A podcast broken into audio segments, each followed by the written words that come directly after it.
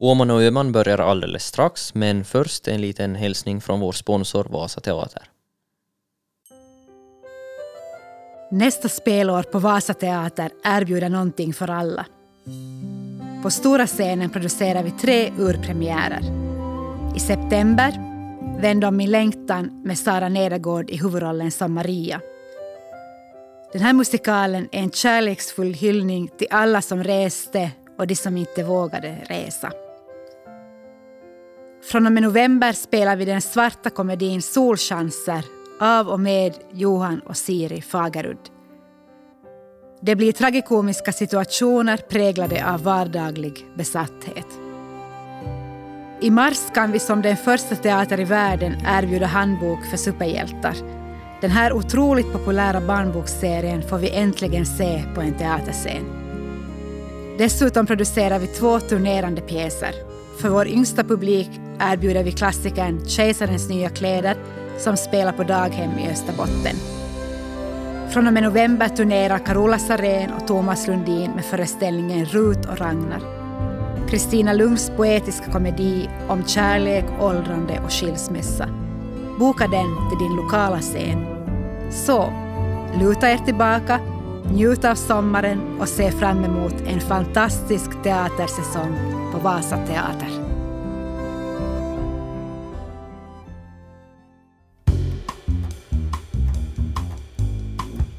Det här är Vasabladets Österbottens tidnings kulturpodd Åman och Öman.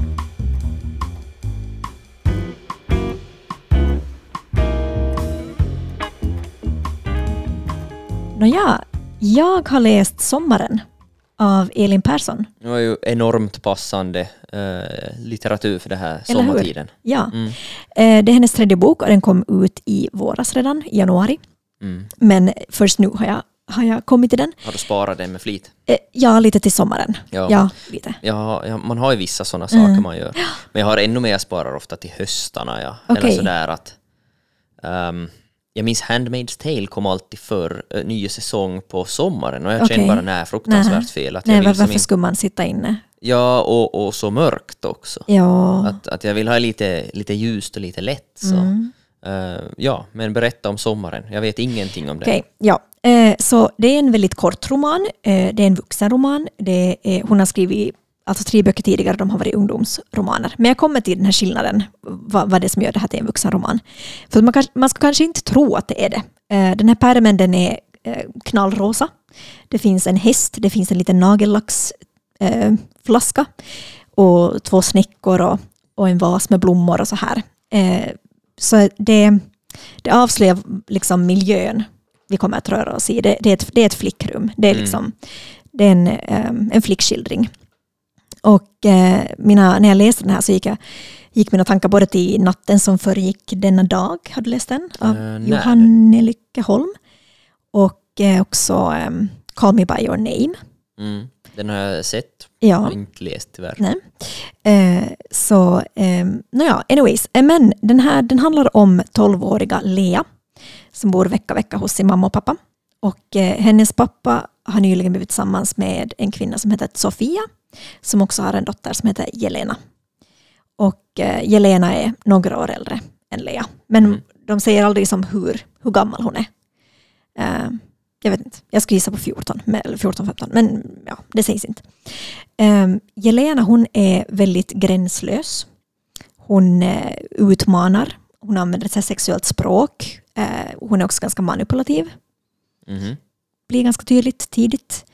Ehm, och Lea blir snabbt fascinerad av henne och ser upp till henne och börjar ehm, mer eller mindre villigt följa med på hennes infall och hennes upptåg. Ehm, så den här boken utspelar sig under en begränsad tid, alltså under en sommar, när de här familjerna flyttar ihop i ett radhus. Mm, ganska bra timeline tänker jag direkt och Ja. också premiss. Japp. Ja, nej, jag, jag gillar när det är väldigt begränsad, under en begränsad tid. Ja, som Mm. Eh, också som när man skriver någonting så är det ju jätteskönt att jobba med begränsning Ja, av ja. något slag Mm. för att det eh, rutar inne väldigt tydligt i, i Japp. arbetet. Och också, eh, det tycker jag smittar över till läsningen också, Mm. att, att man, man förstår som lite mer hela tiden vartåt man är på väg. Mm, exakt. Ehm, och eh, i slutet av boken så reser de också till, till Polen, vart Sofia har, har vuxit upp och hennes föräldrar bor där. Så de rör sig också, alltså ingen sån här eh, förortsmiljö, radhusmiljö, men också sen då i, i Polen på landsbygden. Okej. Um, ja, men alltså jag uppskattar skildringen av, av liksom tiden i ett liv. Uh, alltså när man är på väg in i puberteten och beskrivningarna av det här flickskapet och, um, och det här så kallade systerskapet som Mm. Lea och Jelena får. Ja, alltså är det så här pre-teen eh, Det är lite pre-teen, ja. Mm. Nej, men det här är ju en, ja, eh, man, man gillar ju de här skildringarna. Det är Ja. Lite så det coming of age. Ja, Men ännu, då man, jag, jag tolkar coming of age som att det är lite, ti- lite senare. Det här låter som är lite tidigare än man vanligen. Precis, och det är det som jag tycker är så bra med den här boken för att på grund av Jelena så på något vis knuffas Lea in i att bli en tonårstjej på, Mm. på väldigt kort tid på den här sommaren. Alltså till exempel det finns en, en i början av, av boken så, så eh, tonar den här mamman Sofia tonar Leas hår och sminkar henne inför skolavslutningen. Och när Leas mamma ser det så blir hon jättearg och börjar som sudda ut eller börjar ta bort det här sminket. Och senare också så, så klipper Jelena Lenas, Leas hår. Och det är också tycker jag sådana här ganska tydliga markörer. Att hon Mm. går från att vara ett barn till en tonåring Jo. och börja testa lite mera saker. Jelena introducerar också liksom tankar om pojkar till Lea. Eh, pratar om så här polska pojkar eh, som hon känner. Ehm, och ehm, vad heter det här, lär Lea sniffa lim och ta med henne till olika nya ställen. Så att eh, hon utmanar nog Lea till att Mm. bli liksom lite, ja, bli äldre än vad hon är. Jag uppskattar också de här beskrivningarna av att dras till någon. För att Lea dras verkligen till Jelena. Eh, vid ett tillfälle så är Leas vän Daniela på besök i nya huset. Eh, och Daniela säger att Jelena verkar vara ett freak. Okej, ja, ja, men sån där utifrån blicken. Ja, och då blir Lea, hon blir, hon blir arg, eller hon, hon säger att hon är trött och vill gå in. Mm, Och då lämnar Daniela huset. just det. Eh, och för att Lea vill som umgås med Jelena Mm. mesta delen av tiden. Uh, också i Polen finns det ett annat tillfälle när Jelena umgås med en eh, polsk väninna eh, och Lea inte får vara med. Så det finns en del så här svartsjuka och avundsjuka också mellan de här flickorna. Mm. Um, Nåja, men jag sa alltså att eh, Jelena är gränslös eh, och i den här boken så liksom fokus är att det också finns ett mörker, det finns ett våld. Mm. Eh, och Jelena är också, hon går över så här kroppsliga gränser. Att eh, det finns ett så här utforskande av kroppen och av sexualitet men det är ganska ensidigt från Jelenas håll mot Lea. Alltså att det, det sker nog, juridiskt sett så gör Jelena sexuella övergrepp på Lea. Okej, Ja, dark, Japp, dark det, är, det, är, det är riktigt mörkt ja. Eh, jag hade inte vetat det om, om boken innan jag, innan jag valde den. Eh, så, och, mm, det är ju det som är intressant, den här miljön. Det är ju som en, en, en, en väldigt flickig miljö. Eh, och det här på något vis systerskapet. De blir som styvsystrar. Men det finns också de här övergreppen. Ehm, och ehm, fast liksom Lea beskriver ett illamående när det sker så fortsätter hon dras till Jelena genom hela boken. Mm, precis. Ehm, Så det är som lite som ett väldigt sådär toxiskt förhållande på något sätt. ja, Och, ja, men det låter ju väldigt intressant, Mm. eh, som o- otippat och mm, jag kommer inte på att jag ska läst eller sett några filmer som ska på min ja mycket om det här. no, det var utan- därför jag tänkte på eh, Call me by your name. Att där är lite samma problematik. Att det, ja, det, det är två- liksom olika åldrar på de personerna. Mm. Uh, där är alltså han den här huvud, huvud, huvudkaraktären är ju lite äldre än vad Lea är. Hon är ju nog ännu som, hon är 12 år. Jo, Jag tror han i boken är kanske, vad kan han vara, 17? ja, 16-17 kanske. Men det är liksom lite samma maktobalans Mm. och de också dras till varandra. Eh, lite på samma sätt som Lea och Jelena gör. Eh, men ja, så Lea tar inte riktigt några egna initiativ till det här, förutom vid ett tillfälle på slutet när hon känner att hon håller på att förlora Jelena. Mhm. Ehm, och Leas pappa och Sofia är så nyförälskade så de ser inte vad som pågår mellan de här flickorna. Och Lea säger på slutet i boken att när de, när de är på väg hem från Polen så säger hon till sin pappa att hon har varit ensam hela sommaren.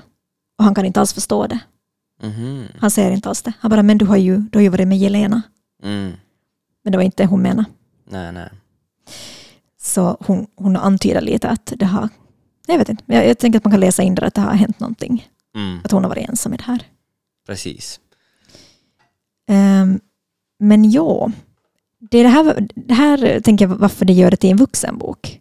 Ja, nu ganska tydligt. Ja, att om det ska vara en ungdomsroman så tänker jag att de här eh, övergreppen inte ska ha varit lika tvetydiga. Det ska vara mycket mera, eh, ja, Stopp min kropp.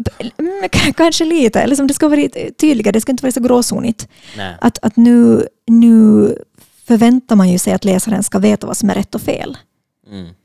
Um, så det, det tänker jag är skillnaden. Eller vad, vad det är som gör det till en vuxenroman. Ja, men låter ju nog tydligt så. Mm. Ehm, Att det kanske inte ska vara de här övergreppen, kanske, ja, de ska kanske inte vara lika sen, sensuellt beskrivna nej, precis som de är. Mm. Så eh, på, på det viset en knepig bok. Ja, men det låter ju som Mm. verkligen. Jag, jag kan tänka mig att jag blev överra- överraskad som läsare, för, för när Mm. du återgav det här så blev jag ganska överraskad av den här vändningen också. Jag tänkte Mm. Ja. att det är ganska det Perus eh, syskon, Mm. eller styvsyskon, vänskaps, li, lite olika åldrar Ja, skildring. ja nej, jag var också förvånad av, av när Ja, det det- kom in, det, det våldet kom in. Mm. Um, Det är ju, det är ju en, just den här typen av sådär lite barn coming of age, alltså just när, när det är lite tidigare i den här åldern, just den här 12-13, att, att det, det tycker jag det, det är ofta ganska intressanta. Eh, Jag kommer att tänka på 8th grade, har du sett den filmen? Den är gjord av eh, Bo Burnham, komikern. Och eh, jag minns när jag såg den, den är ganska så- typisk indiefilm lite. Lite, in, inte, den har inte slagit jättestort men den har blivit väldigt hyllad. Eh, gjord på ganska liten budget och så. Men det jag reagerade med den var att den var faktiskt hade fångat exakt hur det var att vara i den här åldern. Det här obekväma, hur vet, någon, är, någon ser ut som att de är 17 och någon annan ser ut som att de är 9. Den här märkliga, märkliga tiden. Och, och den var också i USA framförallt och som kanske de ungdomsserier som du och jag har växt upp med så har ju ofta ungdomarna egentligen varit typ 23 och ska ja. spela som att de är 14. ja. Vilket ju gör någonting med hur man Mm. eh, som då 14-åring ser på sig själv och sin omgivning. Och man Mm. Ja. liksom, ja, att, eh, det blir ju skevt. ja. Och den här 8th grade så reagerar jag på just att, att de hade castat så bra för de hade faktiskt som äkta, Okej. eh, om de var, var de 13 så var de 13 eller men max kasta ett halvår år. Mm. Och, och det fångar ju då den här, att utseendena var som i, i, i skick enligt som, det var rim, allt var rimligt. Mm. Och jag minns någon scen där de är på ett poolparty och den här obekväma känslan vid då att vissa har som kropparna utvecklats och andra är som helt efter och någon har bikini och någon har baddräkt. Och, och också den här att det är en ganska lekfull och komisk film stundvis. Det, Jag tycker den lutar mycket mer på drama eh, nog, men den är jätterolig ibland också. Och där finns det en scen som den här klassiska när det kommer så lite slow motion eh, och lite sådär ho- hot musik. Okej. När huvudkaraktären som är en tjej ser, ser killen hon är kär i Mm. eh, då han typ är i poolen och, och, och kommer upp ur poolen, sån där Mm. James Ja. Bond-stilen. Men blir det som bara så komiskt när det är som så tanig Ja, ja. tolvåring Ja, ja. och så i som i sekunden efter så typ kastar någon en plastboll i, i, i röven på honom och jag blir sådär precis som jag är Ja. i den här tiden i livet. Ja. Eh, Och, ja, så den, den tänkte jag på att Mm. eh, och jag skulle, jag, den, den skulle jag kunna se om för det är en av få som jag tycker har lyckats fånga den där tiden väldigt nära vad den var. Mm. Okej, ja. Nej, men bra tips. Jag har också lust att se på den.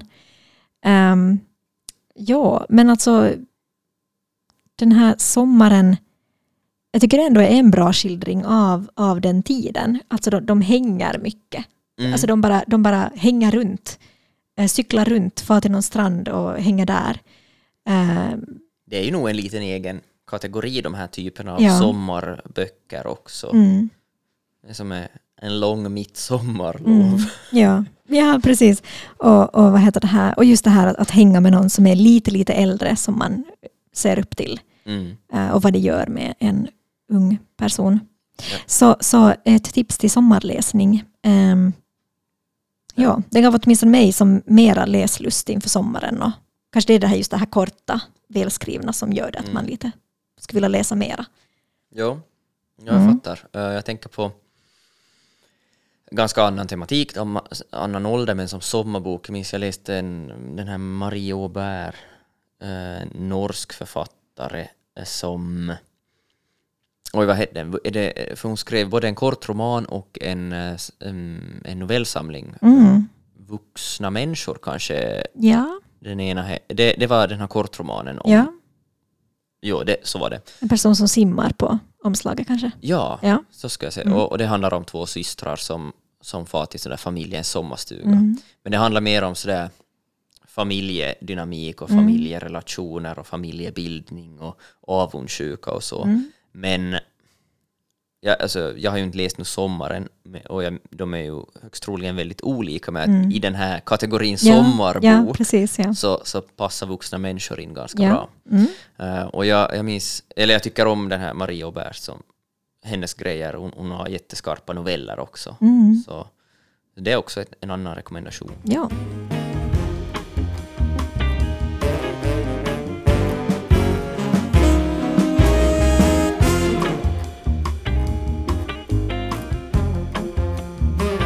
Under poddens gång har vi pratat en del om fin och ful kultur. Alltså, Vi har sagt det, så det är bisatser. Ja. Jag tycker det har kommit upp med Ja. jämna mellanrum och, och vi har, man kan också hävda, vi har, vi har pratat om, om bägge två, alltså i ämnen vi har tagit upp och Ja. verk vi har tagit upp en hel Ja. del.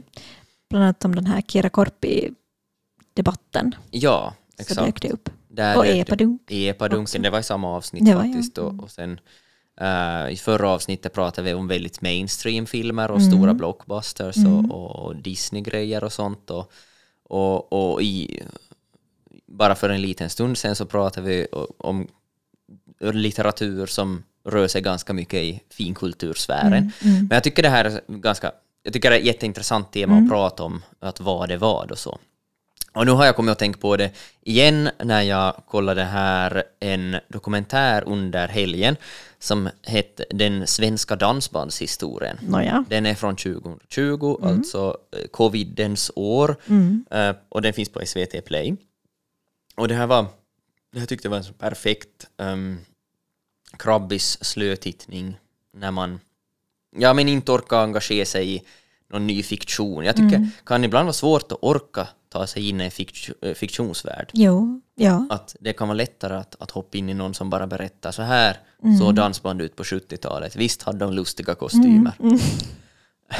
Eh, Men, men det var en väldigt välgjord serie. Jag tycker överlag så har SVT har ju producerat väldigt bra musikdokumentärer av alla dess slag. Eh, Och den här var också en, en i raden. Jag är inte säker på att det var samma skapare dock som till de här hitlåtens historia och, Ja. och, och de här. Men den var, den var riktigt trevlig. Den följer som alltså dansbandens utveckling genom alltså som 60-70-tal Mm. genom 80-talet med dansbandsdrottningar och, Mhm. och alltså Lotta Engberg, Kikki Danielsson, Mm. Det. Charlotte Nilsson, alla de här och sen till kris, eh, kriser och till 90-talet med sån här revival med Arvingarna och Barbados och de här Mm. Okej. som och, och, och fram till idag, eller fram till Mm. då eh, coronan. Så det är ganska sådär dyster slutton med och allt är nedstängt och Mm. Okej. sådär. Ja. Men det som var intressant här var, jag tyck, när man fick som ett långt perspektiv på det var ju, och, och folk som har varit in, inne i den här genren i många, många år, så att den här, det här är ju, de är som kackerlackor, dansbanden, att de överlever ju allt. Så de är ju hårdast arbetande i branschen. Mm. De spelar ju så fruktansvärt mycket när de spelar mycket. Mm. Eh, och, och sen så har det ju gått i vågor alltid. Att de har haft sådär eh, toppår på Mm. fem till sju år max. Och sen har det kommit en ny kris. Okej. Att, som typ efter 70 70-talet var stor. Mm. Sen så kom, när diskon blev större på 70 och in mot 80, så fick de jättestora problem. Och sen kom en ny våg på 80-talet då det gick bra. Och så kom det en ny kris. Och, och som, vid varje kris så har som en massa lagt ner. Och, Okej. och jag har noterat det här förr när jag har researchat i några andra projekt också med Österbotten. Uh, ÖP har till exempel ett fantastiskt arkiv om man vill gå och, och få trip down memory lane. Och där skrivs ju mycket om dansa för det var ju stort i, i lokalerna och paviljongerna förr. Mm. Så eh, där, där så är det ju alltid kris. Mm. Läser man ÖP så är det alltid danskris fast du som går tillbaka till 60-talet. Okej. Eh, Och, och det är ju någonting betryggande i en bransch som alltid hävdar att den är i kris. Ja. Men någonstans tror jag nog att de har väl en värre kris idag. eh, Eh, okej. i, eftersom, Efter covid. och efter covid och väldigt förändrat som Mm. beteende bland folk, eh, vad vi underhåller oss med, vad vi lyssnar på etc.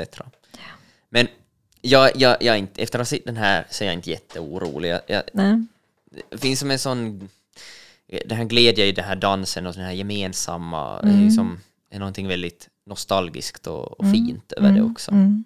Men, men jag började mycket fundera på det här efter det att, och de pratar ju om det här också, att, att eh, dansband har ju alltid, eller oftast, haft en töntstämpel. Mhm.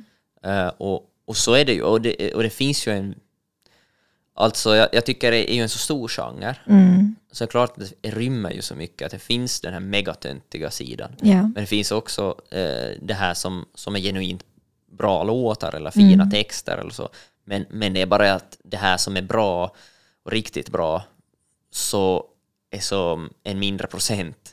Så att du ska, du ska sålla igenom ganska mycket för de är Ja. också väldigt, väldigt produktiva. Jo. De här banden har varit i tiderna och det har funnits många. Mm.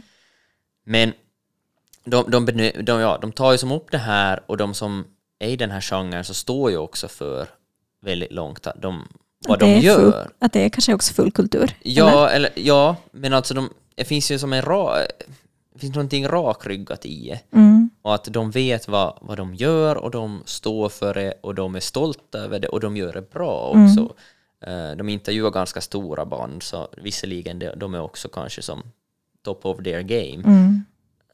Och, men det är någonting med den här, det här rakryggade som jag tycker så om. Mm. Att, att stå för det, att, att nej men det, här, det här är underhållning som vi gör, eh, vi gör som vår musik så bra vi kan för att folk ska kunna dansa till den och mötas och träffas och, och, och som att, ska, att man skapar någonting där, där folk faktiskt ska, ska träffa andra människor. Och, och sen ganska bra point, eh, någon lyft upp av de här stora dansbandssångarna att ehm, folk är ju snabba och hev... Eller nej, det var en på Warner Music som gör, eh, håller i princip i alla större dansband i, i hela Sverige. Okej. Så sa att många som pratar med honom om hans jobb så är snabba att påpeka att eh, de, de tycker inte alls om dansband. Mhm. Men sen visar det sig att de vet en massa. Mhm. Att de kan en massa låtar. För Okej. att det är så pass stort så att du kan inte undvika att veta och kunna Mhm. vissa grejer. Okej. Och jag tycker nog stämmer ju ganska långt att Mm. eh, det är catchiga låtar som man inte... Är det ofta den där kategorin av låt som man har ingen aning om vad man riktigt har plockat upp? Då? Nej, precis. Är Men man, som, kan, man kan ändå låttexter. Jo, ganska, ganska ofta. Eh, jag har vissa sådana, eller i min familj pratar vi om, om sådana Radionova-låtar Mm. som man aldrig har, har klickat på eller Nej. valt att spela utan man bara, man bara kan dem. Ja. Där, dansband tycker jag faller väldigt långt Mm. inom det. Jag, jag kan peka på varifrån jag har fått det. Hej, tack papp. Eh, Men eh, må, många som vi inte kanske kan det lika tydligt. Mm. Men det fanns en...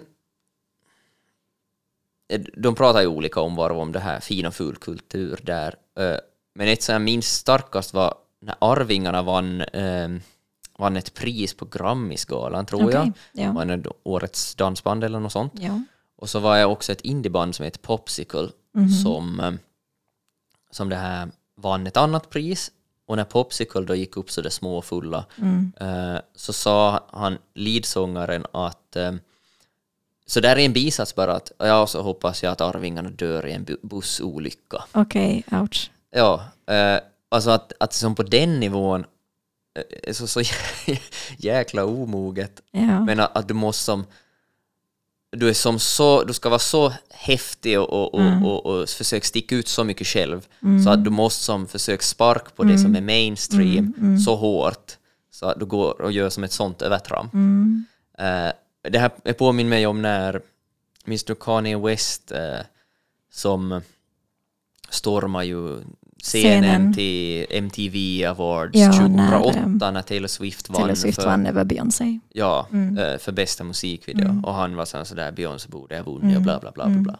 Men, men just det här att det här behovet att trycka ner någon i en sån där Mm. stund då någon har vunnit för att man tycker att de är skit och någon annan borde ha vunnit är ju Mm. som så fruktansvärt omoget och ängsligt. Och det är där jag kommer till det Mm. här, jag tycker att de som rör sig inom vad man som generellt kan säga då fu- fulkultur vet ofta om det och som att stå för det och helt som sådär och har inte det här behovet av att att som tvåla till någon och visa Nej. var man står medan, Precis. medan finkulturen ofta tycker jag eh, är drabbad av en ganska stor ängslighet Ja, att jo. göra rätt, att vara Ja, rätt ja. och, och att, att man inte får vara för bred eller Nej. gå för brett eller Precis. sådär. Och inte se eller läsa eller ehm, ja, ja, mm. Mm. ta del av, av, av fulkultur. Ja, men vi, vi pra- pratar om guilty pleasures i ett avsnitt Ja. här också och det, det, faller ju, det är ju ofta för att man då anser att någonting hamnar inom Mm. eh, fulkultur och Ja. man upplever sig som en som inte ska behöva blanda Visst. med, sig Ja. med sånt där. Mm. Men ja, va, det är ju svårt också att definiera för, för att, Mm. alltså vad det, vad det var egentligen. Och, och, och också frågan liksom att, att är, det, är, det lika, är det lika viktigt idag? Är, är, det, är det lika närvarande idag? Exakt, och det, det är jag inte så säker på. Nej. Um, för är, är någonting jag, jag pratade om det här med mitt tittningssällskap eh, där eh, en, en av dem, dem jag kollar med uh, så är Liselott en, en, en, eh, en gammal indie-lyssnare och hon, hon, hon har som en bra syn på det här med indien att eh, att det var som så viktigt att vara som lite exklusiv förr och när tillgången eh, var också som smalare förr, det var svårare att få tag i vissa låtar och band och skivor och sådär och du kunde bli intressant för att du hade en viss Ja. skiva där hemma. Just det det. var som fog nog för att bli vän med någon ungefär för att då kanske du kom åt den här ganska exklusiva grejen. Mm. Eh, och då var man ju med i den här lilla klubben etc. Men idag har ju tillgängligheten gjort att den aspekten helt har försvunnit. Mm. Att som det smala har ju blivit brett Mm. i och med att tillgängligheten har ökat. Så. Mm. Absolut. Vilket ju är en bra sak på många sätt för att det förenar ju människor som är intresserade av samma sak. Mm. Och om jag tar bort att folk ska måste uh, dödshota varandra på, på galor så, så är det väl helt fine. Mm. Men jag tar ju lite udden av kanterna. Mm. Och pop idag är ju, det har ju ofta varit det här som alltid har fått mest skit om Ja. man ser som musik åtminstone. Mm. Så, så ju, i poppen är ju som det här eh, mainstream och skitigt och det ska inte man lyssna på. Men det är ju större än någonsin idag och det har Mm. Ja. varit det under många år. Ja. Eller det har ju alltid varit störst men, men att även som indiegäng kan ju lyssna på pop idag. Och Mm. Det, jag upplever inte att det är samma polarisering riktigt bland musikstilar. Nej, precis. Jag vet inte hur det är med litteraturen, att är där ännu, det är kanske den konstgenre som jag tänker att ännu lite fast i det här mellan fin och fulkultur. Mm. Um, alltså också, också romance har ju en jättestor uppsving just nu, Mm. speciellt bland unga. Eh, tack vare TikTok bland annat. Eh, och det, det, det som är ju absolut, eller hör, till fulkultur, och det är väl inte de fina litterära rummen riktigt bemöda sig med, men, igen, men igen så har de också romance gjort att försäljningen har gått upp för böcker. Mm. Och det kan ju inte finkulturen heller, eller de litterära rummen, bortse från. Nej, Att, nej, det också, nej. att det också hjälper hela, Hela genren att, att, att bra. fler läser. Jo, jo, så här är det ju. Och, och då är det ju som är lätt att sparka på det här underhållningslitteraturen Mm. då mer, eh, som genrelitteraturen.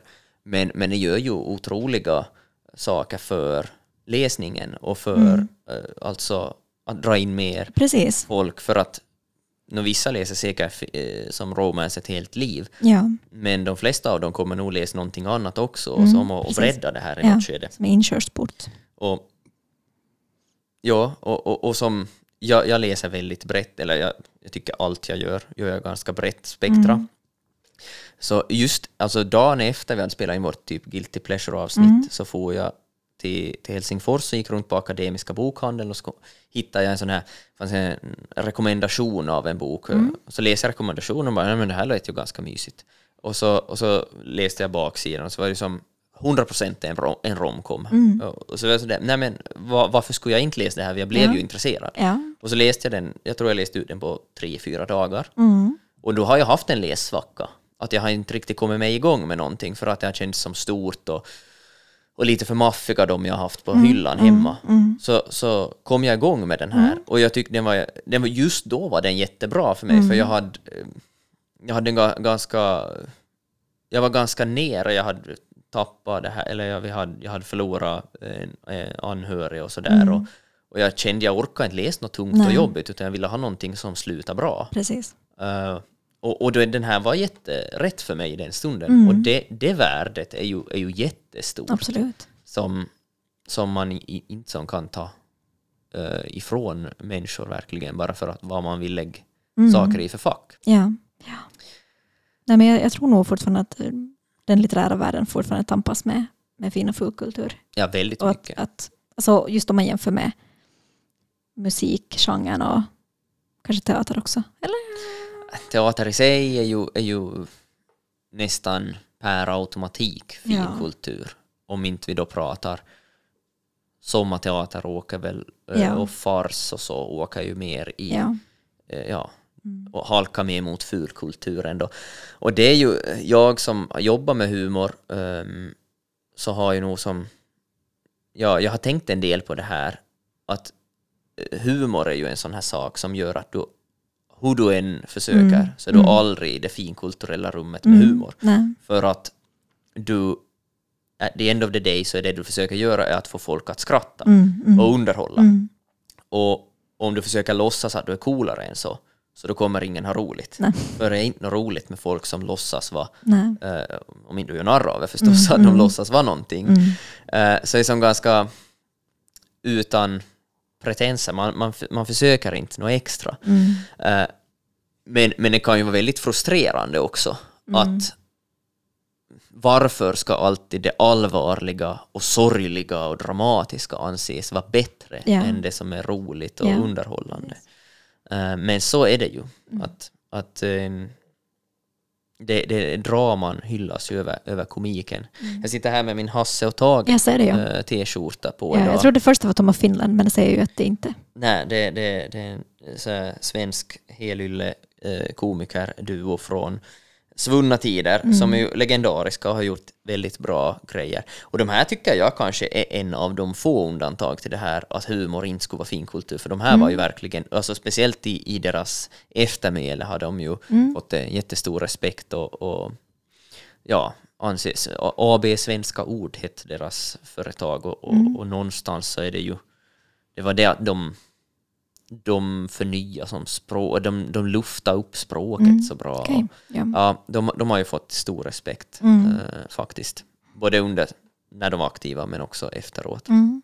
Förutom att jag gör humor så skriver jag också böcker och så, så jag rör mig lite i de här Mm. Ja, båda världarna som vi precis. pratar om. Mm. Och det, det här tycker jag, just därför tror jag jag tänker mycket på det här, för Ja. jag tycker det är svårt att förhålla sig, jag står som 100% rakryggat för, för när jag gör underhållning, men Ja. sen, sen kan det också vara svårt när man ska, ska skriva en roman och, och, och kanske inte vill, och att man har en story som inte är så rolig, Nej. Eh, så hur, vad man som ska balansera de här, de här benen man står på är inte alltid Ja. lättaste. Okej, ja. Tycker du att du liksom hoppade mellan roller? Den Ja. roliga och den allvarliga? Ja, definitivt. Mm. Eh, och sen, men där har, om man ska börja prata om vad det landar sen, fin eller ful, Mm. så, så då det är ju upp till, till betraktaren och läsare eller tittare Mm. Att, att allas smak är ju som sin egen då. Men eh, ja, det finns tusen och en vinklar på det här, men jag tänkte också när vi har nu en äh, ny regering Mm. och äh, vi har kulturministern som uttalar sig här i juni om, om det här hon vill att kulturen skulle bli lite mer företagsam. Mm, mm, Det var ju ett väldigt samlingspartistiskt Mm. uttalande. ja. Och, och där, jag fattar ju vad hon menar med det. Mm, Men det blir ju det blir ju svårt, för det, i princip det hon säger är ju att de måste kunna klara sig själv utan Mm. bidrag och stöd. Och, och någonstans eh, håller jag nog med henne där, att, att det är ju nog lite ohållbart att, att kulturen ska måste gå runt på stöd. Mm, Men nu har vi det systemet och så länge du kan som inte förvänta dig heller att kulturen ska börja gå runt av sig själv nej. om du gör det också dyrare att gå på saker. Exakt. De höjde momsen på Mm. biljetter.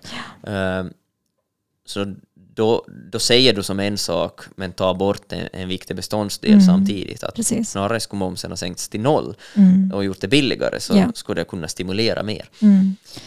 Men Han- ja, Ja. Ja. Hanna Mikaela Taivosalo hade en bra text på det där. Jo, eh, hon, hade, hon är ju ordförande i Finlandssvenska författarföreningen. Ja.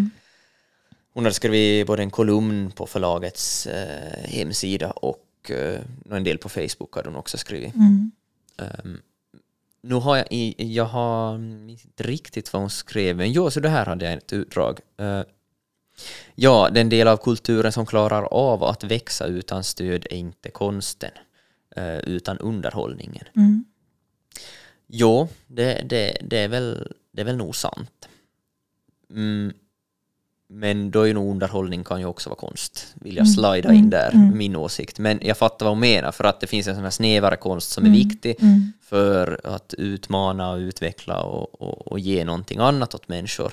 För att vi kan som inte heller bara göra underhållning, att, Mm. att vi, man vill göra det här hela spektrat. Mm. Henrik Dorsin lär ha sagt någon gång att en värld med bara finkultur eller en värld med bara fulkultur hade varit fruktansvärd. Ja. Det är ju nog sant. ja, det är absolut sant. Att, att de här behöver ju varandra. här. Vi behöver hela spektrat. Mm.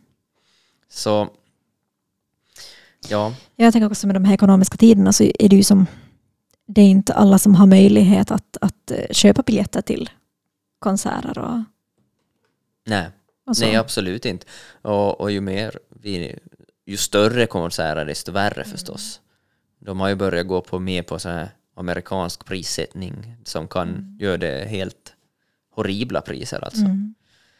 Så, och sen också utan de här stöden, kulturstöden, så vi skulle inte ha en levande kultur i Finland. Eh, För vi skulle inte kunna Nej. ha professionella kulturarbetare. Nej, exakt. Jag skrev en bok det här gångna året eh, på tack vare stödpengar. Mm. Så, så jag, har, jag har verkligen ko i eget dike här. Mm. Men jag, jag, tycker, jag tycker det är intressant dock att jag tror också kulturen ibland, vissa, vissa delar av kulturen som klarar just av Mm. att ha lite mer företagande tänk, så tror jag nog skulle må bra av det. Mm. Men, men det som inte, de tar inte ut varandra. De, jag tror det är två saker som följs åt. Mm. Att vi behöver ha det här stödsystemet och vi Precis. behöver ha ett visst sånt där, eh, att man ser det faktiskt som ibland som en business också Mm. och inte bara som någonting man gör utav sitt, sitt goda konstnärliga hjärta Mm. och, och därför förvänta sig manna från himlen utan Mm. Ja, men som du sa, att det är ju det här systemet som vi har, att, att, att konstnärer har inte en månads lön på det viset, utan, utan, utan lever på stöd mm, och att söka stöd årligen. ja, Så att i så fall borde man ju liksom gö- ja, gö- göra om systemet ja och från hur- grunden. Ja, ja. vem ska, vem, vem ska, alltså vi har ett konstfält som är, Mm. består av massa frilansare Mm. som går stundvis på stöd och Mm. stundvis på snuttjobb etc. Mm. Så alltså det, det, det här är ju en bransch som har funkat mer eller mindre så här väldigt länge. ja. Ehm, så det är inget man ändrar i en handvändning och, och behöver ändras för att nu är ju ett samhällets, ett samhälles roll att, att stödkultur Mm, och skapa mm, innehåll och, och, och upplevelser och, och ja, mer värde i människors Mm, liv helt mm. enkelt. Så ja. Inte vet om vi kom fram till någonting, Nej, inte, inte direkt. Nej. men, eh, men lite fick vi ju babbla om det här. Mm. Ja, det är nog bra att, att hålla, hålla koll på vad den nya regeringen kommer för förslag vad Mm. gäller kulturfältet. Ja. Men eh, vi, vi, vi håller tummarna. Vi är lite nervösa man är nog inför Aningen. vad som ska ske. Nå, det här är ju faktiskt sista avsnittet av Åman och Öman. Lite konstigt. Ja, Eller åtminstone är det det för tillfället. ja jag, jag, jag väljer att säga det för tillfället. Vi hade ju från början tio avsnitt på Ja. planen Japp, och nu är det det tionde. japp. Det har gått ganska fort. Det har gått väldigt fort. Men nu är det alltså det att vi båda tar lite semester, välbehövlig sådan.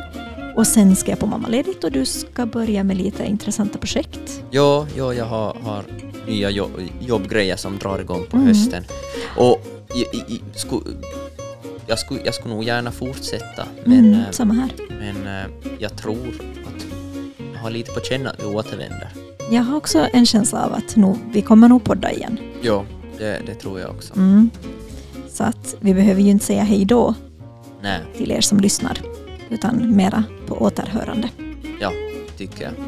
Så ha en skön sommar ni med och så, så hörs vi någon gång framöver. Det gör vi. Ha det bra. Hej Bon då. voyage! Bon voyage.